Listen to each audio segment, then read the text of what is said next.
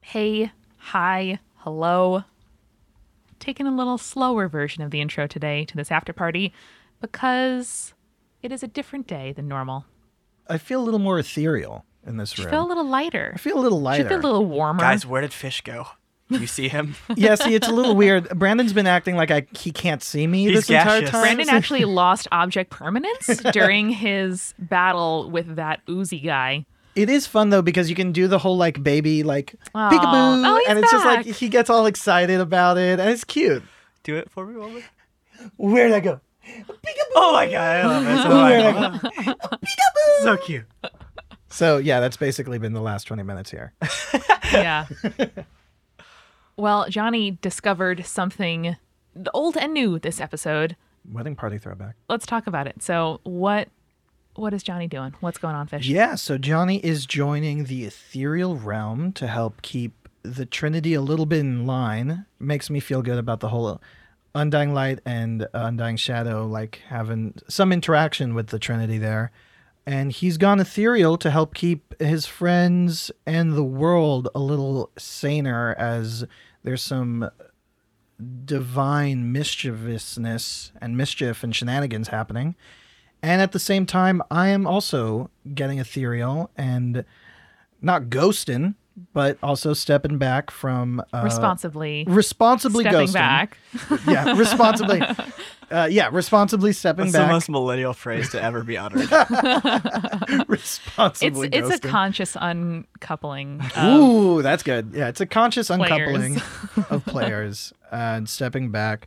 The thing I've liked most about Johnny from the beginning, obviously, has been his pursuit of, at first, trying to bring more light, realizing that there probably needs to be a balance, seeking like, okay, do I need some darkness in here? And then ultimately uh, being told, yeah, you're going to be basically used as a way to balance the world. I've always thought of that as nice, but it's like a nice balance of balancing the good days and bad of day to day. You know, no one around this table uh, hasn't dealt with uh, mental health issues. Definitely myself is uh, part of that. And yeah, I'm... As the saying goes, I'm uh, taking a step back uh, to work on myself and um, mental health, make sure that, like Johnny, I can be in a good place and find balance where right now I'm not finding it. That being said, I basically have indoctrinated the speaker into the light now from that one camel ride. So she's absolutely going to continue to spread the word continues. of the light. I'm absolutely... No, the, the speaker hates it. So yeah. But we found out in this moment, obviously we've been working toward finding a way to make this meaningful for the character and for the story. So we learned something really big about Zeol this episode. Eric, can you expand a little bit on what's happening with Zeol and the speaker? No spoilies, or not too many spoilies. Give me all the spoilies. Yeah, turns out Zeol was pretending to be an old codger the entire time, and he uh, lured the speaker here to switch in the compass. So how do ethereal beings work? So they have like a flesh form here and then they can go to a different plane? Are they like, what is the need to have the speaker here for him to escape this compass prison? I think it's more he just is trying to swap with a divine thing. I mean, the whoever started Chronopolis, as we talked about way back in the first episode of this arc, um, they trapped a bit of divine in the compass to keep their entire weather system and farming system going. So Zeol's trying to swap out with an equally powerful being. Why he is able to do so, what what is loosened, is still a mystery to all of you. I know, but you guys will figure it out eventually. That's an Eric guarantee. Today. As a fan of this world and story, it, there's a lot of good tidbits in that final scene, specifically uh, when the Undying Light, uh, voiced, of course, by the wonderful Misha, is like, Adamazet in death's grip. That's really interesting. Oh, I don't yeah. know what that that means, other than Zeol is the god of death. So is there a, a celestial coup happening? You know, put on your tinfoil hats now, kids. Could be. Could be. Really? Yeah. I definitely think that, like, the speaker we, has, like, shown herself to be so powerful so many times. Like, of course, if you're going to have a mortal casing as you you try to do shenanigans, anyone would pick the speaker as, like, that choice. Hence, yeah, over a compass, especially. Of course. Oh, yeah. Like, you, still, the compass ain't bad, but, like, use that to lure the, like, the, the big fish. Yeah. No, a compass is bad. So, I mean, he could have disrupted the weather patterns himself, that's what I'm assuming, to lure her there, because it's serious enough that the speaker would have to show up. But, like, you know, we, I guess, we'll figure that out in episodes to come. Yeah. I am just realizing the... that the speaker goes purple, and the cheese was also purple. The cheese was actually just based on Midnight Moon from Murray, so totally unrelated. Damn. Um, but yeah, I think we're going to learn a little bit more about the compass in the coming episode, so that's pretty exciting. We'll see what happens. There is a lot of tidbits in that scene, so I hope that people go back and listen and maybe put some stuff together about the story at large.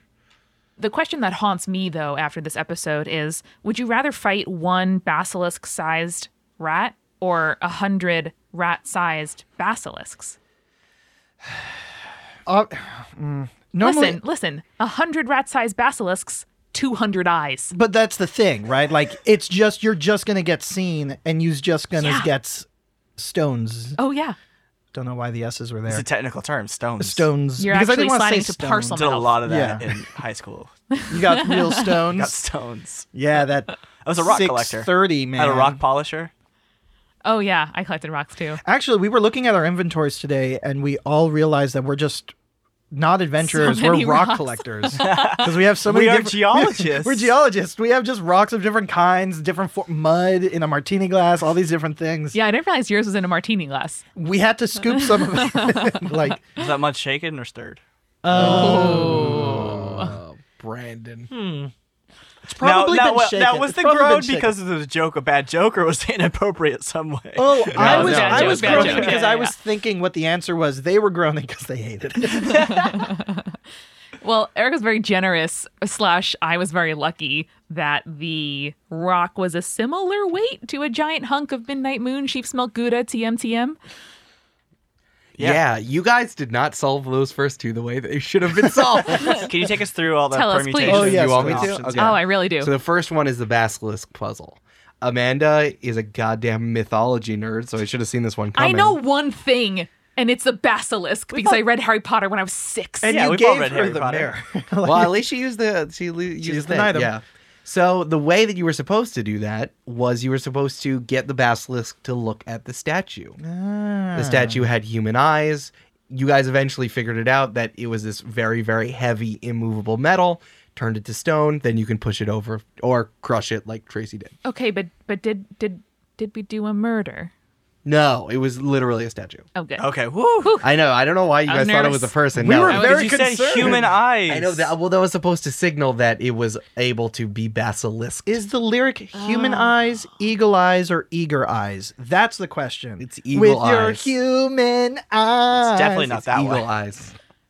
Oh, yeah. I'm just now trying to assess why in my soul parts I was not sad about having done actual murders on actual people in this game, Your Honor, but not. But I was so nervous about killing oh, the statue. No.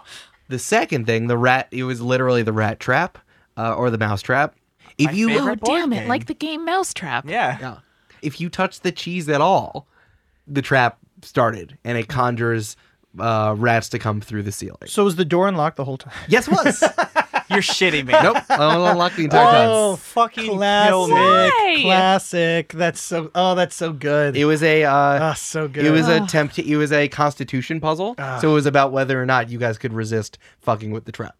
So good. That's God mean because you I know there's that. No way we couldn't. I love that. You know what, guys, this is on me. I touched the Hydra and I touched the cheese. That being said, Eric was not pleased with my Nuclear. Using my spell slots. Nuclear fission. What a goddamn good idea, though. No, I that's guess eventually like, the rat carcasses it. Would have outweighed the trap. Sure, we, yeah, we would have been able to gather enough rat carcasses to make it work. Now, were, were the carcasses coming down through the fire, or were they vaporizing? So I have the thought that some are like grazing the sun, burning to a nice medium rare, and then falling... Good. Very singed and dead. I want to die. Great. I don't know what the stats are of rats. I was using the swarm of rats stat, which is different. It's like a medium-sized swarm of, we can be up to ten feet by ten feet. God, I love to, D and D. Of tiny animals, so rat-sized. So I would say that I was trying to do dexterity saving throws to see if they got around the fire. But if they touched the fire, which the majority of them did, yeah. it would have gotten torched. Also, if it had continued to stream, I would have made it bigger and bigger and bigger. And it would have been like, it would have been more dangerous, and you would have gotten more bites and stuff like that. But so, really, you just needed to put the cheese back on the pedestal. So I was cool to eat the cheese then. No, not before the trap was done. Because Why? It would have changed if we the didn't weight. Have a rock. If you had just eaten... But we always had the rock. No, yeah. but, but we didn't know... If you had changed the weight of the cheese by eating some of it... In a locked it, room it been... puzzle. There's a dead body inside, a door locked from the inside, and no key. It was ice. There's a puddle. If, you, if, you, if you didn't have the if you didn't think to use the rock, and you would have given Tallahassee some of the cheese, the rats would have continuously attacked you and Tallahassee. My biggest concern, are these rats ethereal or are they actual rats? No, think, those are real rats. Okay, Aww. So Tallahassee magic. Does have a good, strong belly full of rats. Yeah, and yeah, yeah. the third challenge is one of my favorite. Uh, Don't wake Daddy. I mean, yeah, kind of. Kind of. It's one of my favorite like creatures that exists in D and D, which is these like oozes. Eric, hit us up with some good ooze knowledge. Yeah, this is the this is the new monster. It's called the Oblex. Um, it is from Mordenkainen's Tome of Foes. Uh, this was actually created by a kid from Make a Wish. Kicking ass. What an awesome child. Contribution to D and D canon, though. Yeah, so the way that Oblex works is that it steals like memories from people, and then it can conjure simulacrums of actual people and have can control up to like, what is it, one d six plus two of them. So in theory, the people who ran the labyrinth got some memories from all these people who did it or didn't do such a good job, and then the Oblex can recreate them. Shit, are they all dead? No, you just get memory. You get memories. So or, they did off complete, of memories. They did complete the thing. Then some of them did, but like Autumn and uh, Corellia are good examples. In theory, both of them, you know, both of them were probably alive. Autumn is probably alive. You just saw Corellia, right? It's like they're they went through and they got attacked by that thing that Johnny was dealing with at the end. It's called Eat Memories, and it you get a whole lot of psychic damage. forty-four is what they suggest. Oh dang! forty-four points of psychic damage, um, and they eat your memories. And then they hold on to them, and they can recreate that person. So it's terrifying. But I really like that I could put it at the end there. And at least while we were kind of frozen watching Johnny fight the monster, I really found very poignant your description of Tracy's state. I know I've had panic attacks before, and that it really, to me, is what it feels like. A fog, an inability to act, knowing that something is wrong, but not being able to fix it right away, and just overwhelm. So these kinds of like psychic monsters are resonant for a reason, and I don't know. I mean, this is one of the reasons that I love role-playing games is that, you know, the struggle of the light and the dark can be a metaphor. The, you know, psychic damage from the red oozy foe can be a metaphor, and it's something that makes me feel less alone. Yeah, uh, the spells that this thing can do are entirely terrifying. So the one that I did on Tracy was Confusion, uh, which Tracy couldn't move or could move in a certain, depending on what you rolled, could move in a certain direction, or you just attacked a random person, which would have been crazy. Um, there's Detect Thoughts, there's Hold Person. Dimension Door, it can just create a door that goes somewhere. Yikes. Uh, Dominate Person, which is the higher level of Hold Person. Fear, just straight up fear. Uh, hallucinatory Terrain is crazy. It just creates like a ten by ten square of like whatever terrain it wants. Of like environment, AstroTurf, but like a forest, like you feel like you're probably lost in a forest. AstroTurf. And then telekinesis and hold monster, so like it can even hold other monsters that are trying to attack it. Wow, uh, which is pretty, pretty terrifying. I think the thing for Tracy is like, well, he quite literally is immortal. Like he can't die from natural causes, and so he that, you know, it gets in his head sometimes. He's bold, he's brash, he doesn't do things that are smart, but it's because he has very little fear. And then these things happen, and he like brings him back down the earth, and yeah. makes him realize that he is can be affected by many different things, which I think is a apt metaphor for me as a player. I won't speak for y'all, but we've been doing this for a long time now. It's over a year, and it is the hardest and obviously most rewarding project I've done. But emphasis on hardest. Speaking from my personal experience, my depression and anxiety often manifest in overworking myself or holding myself to too high a standard that I'll never reach. And uh, working on a show that literally takes thirty-five to forty hours a week on top of my forty-hour week, fifty-hour week, sixty-hour week day job often makes me feel accomplished, but is not a healthy thing for me to do. And I'm taking active steps to fix that as well. But I understand your position, Fish. I understand that this is something that we're all doing in our own free time, and we're doing it because we love it.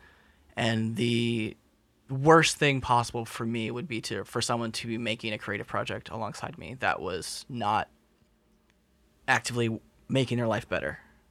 I mean, ultimately, like, this is, you know, jokes aside, it's about finding a balance. And, you know, it's been incredible to see, like, how each of you have evolved throughout the making of this podcast from when I first met you guys. Because we were all strangers. I know people yeah, are surprised to learn part. That sometimes, but I knew Eric a little bit from school, but, you know, the three of you guys worked together, but I was just like, hey, what's up, guys? I'm, I'm like, met you once, and then we started podcast pre-production. Yeah, and it's just been an incredible journey to, like, see all of us, myself included, how we've changed, just adapting to our jobs and our lives. You know, I moved up to New York basically the same, like, week I showed up for the job. And then, like, the evolution of, of the Patreon and Discord, like, for me, the it's been amazing to see and to, like, read along and seeing all the tweets as well. And hopefully we bring some level of joy and interestingness to someone's life through, like, a, a crappy, like, one hour, two hour commute, or, like, just a bad day or a good day. No, I, yeah, like, I think the the only way that I could have sustained myself when it's literally maybe two or three a.m., on a Sunday, and I'm still finishing music for an episode that's going to be released the next morning. Like, the only way that that is tenable is the fact that it has resonated with you, all of everyone listening, and the fact that it brings joy to other people's life, and it brings comfort in the good and bad times, and the fact that y'all can relate to our characters and our stories and find some meaning in it for your personal lives as well. I think a lot of the meaning that we derive from the show is stuff that comes from, like, outside of the show, like, not the story directly, but a lot of the experiences and discussions and relationships that have been formed around it. Like, the fact that we had a live show with one hundred people who showed up from all over the country and different countries for reasons, including our live show, not just our live show. No, it's just the live show. In, in their case, yeah. But it's absolutely the same for me. I don't put in the insane hours that Brandon and Eric both put in in preparing for our sessions and then preparing the episodes to go out. But the challenges that I deal with make playing Dungeons and Dragons with you guys very hard. Like, my depression and anxiety manifest in, you know, self-criticism, in fear of new experiences, in social isolation, and just, like, really limited energy in general, but also in, like, social and intellectual and creative ways. So a lot of my stress around the show is just wanting to be able to bring my full self to bear, because all of you have been such incredible collaborators. And at this point, we have an audience that cares so much that I don't want to let down on a weekly basis when we show up to record. But it hasn't been without its struggles. And I know I've been, you know, not a ideal player at times, and I've had to apologize to people for being short or, you know, not showing up and bringing my best. Anara is as tall as she needs to be. Don't, don't, don't, don't give her. No. It's really escapist because I'm too tall in life, so I make myself too short in game. Well, so that's the thing. Like, you're saying that you felt like you've had to apologize about being short in the game, but, like, when we started, you had played maybe a couple sessions of D and D ever. And now, like, you, I feel like in this episode, like, you were the one who, like, thought of every single solution that stumped Eric. To see Except that change. For the door is already unlocked. Yeah, okay, no, well, didn't okay. get that one. Well, none of us didn't got that, that one. None of us got that one. Yeah, but, but I mean, th- thank you. Thank you for saying so. And all of you have made me feel really welcome, not just by, like, accidentally creating, like, a queer Trojan horse show, but you, Fish, specifically have been such a, a kind of mentor to me as I learned to role play, and, you know, talking to me outside the game about different strategies. Like, we sat down and talked about, like, what Anara's background is and what my motivations are. And Brandon does it too. Eric does it as well. Like, you guys design the game and help set up choices that make me feel empowered and not lost. But I know that I wouldn't I wouldn't be able to make choices like I made today without having played beside you for a year and a half. Every time I sit at the table, no matter which table it is, if it's this particular table or like a, a the janky, table's a metaphor. The, the table's, table's a metaphor. metaphor. Yeah. Everyone is chomping at the bit to yes and and to help the the other person, because this is still a real play D and D game, which is amazing, like how it ends up because of like all the work that Brandon does, of course, but like Eric, like molding the story and work with us towards an audio drama that's compelling, and it's still actual play, and we're rolling the dice and we're able to say and do random things, is like the versatility and the like flexibility of Eric being able to like yes and all of our decisions. And it's why one of the best parts of like the community in the Discord, but then also on Twitter and elsewhere, has been people talking about D and D and role-playing games in general, because I feel like what differentiates uh, this podcast and this group and Eric's DMing style in particular has been this flexibility that is the people who ask, how do I deal with X, even though it's in one of the pre-printed books, and like being like, well, just because it's there doesn't mean you have to do it. And that's a hard thing to wrap your head around. And so when you have a game that's played in such a flexible way, and it's still compelling because, and it doesn't devolve, is a testament not just to the three of us who are playing it and to Brandon especially for editing it, but really to Eric for letting us inhabit this world and our characters collaborate on this world. Yeah, it's been pretty cool. I mean, yeah, bottom line, at the end of the day, this is the, not only the best game of D and D that I've ever played, it is the most rewarding, personally, professionally, creative endeavor I've ever done, maybe will ever do, and I've gotten to do some fun things, I think. And I think it's because of the struggles, because of the successes, and because of the personalities and friendships and bonds. And yeah, I'll just infinitely forever be grateful for everything all three of you put into it. Yeah, and like at this point, it's a force in our lives that feels like it's always been there, at least for me. But this is very unusual. like we... We have a podcast and a community, you know, that really means something, where people make real friendships, where folks like travel to see each other and like send us beautiful gifts and support each other every single day on Twitter and, and in our Discord. And our show means something to people. And that, you know, I don't like to toot our own horn a, a lot, but it's remarkable. And I really believe in it. And I hope that we get to grow, and I hope that more people can join in, because we we work so hard, and it's always really rewarding to see people discover this and be like, oh, like where has this been? We are here, and like help us find people who would like it too. I just I just admire the work that everyone does so much, and I'm just so glad that the four of us, you know, met when we did to get the party started. Ooh, nice.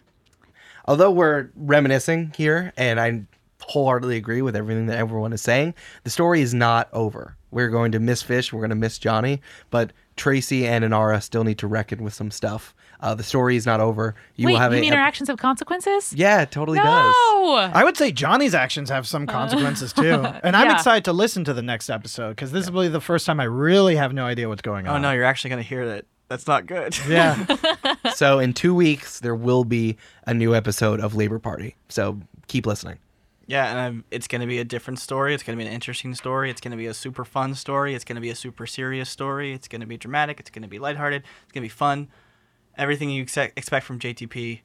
And more. And I'm excited for it. Yeah. All right, well, I think that's about it for this after party. Bye, guys. See you later. And Undying Light be with you.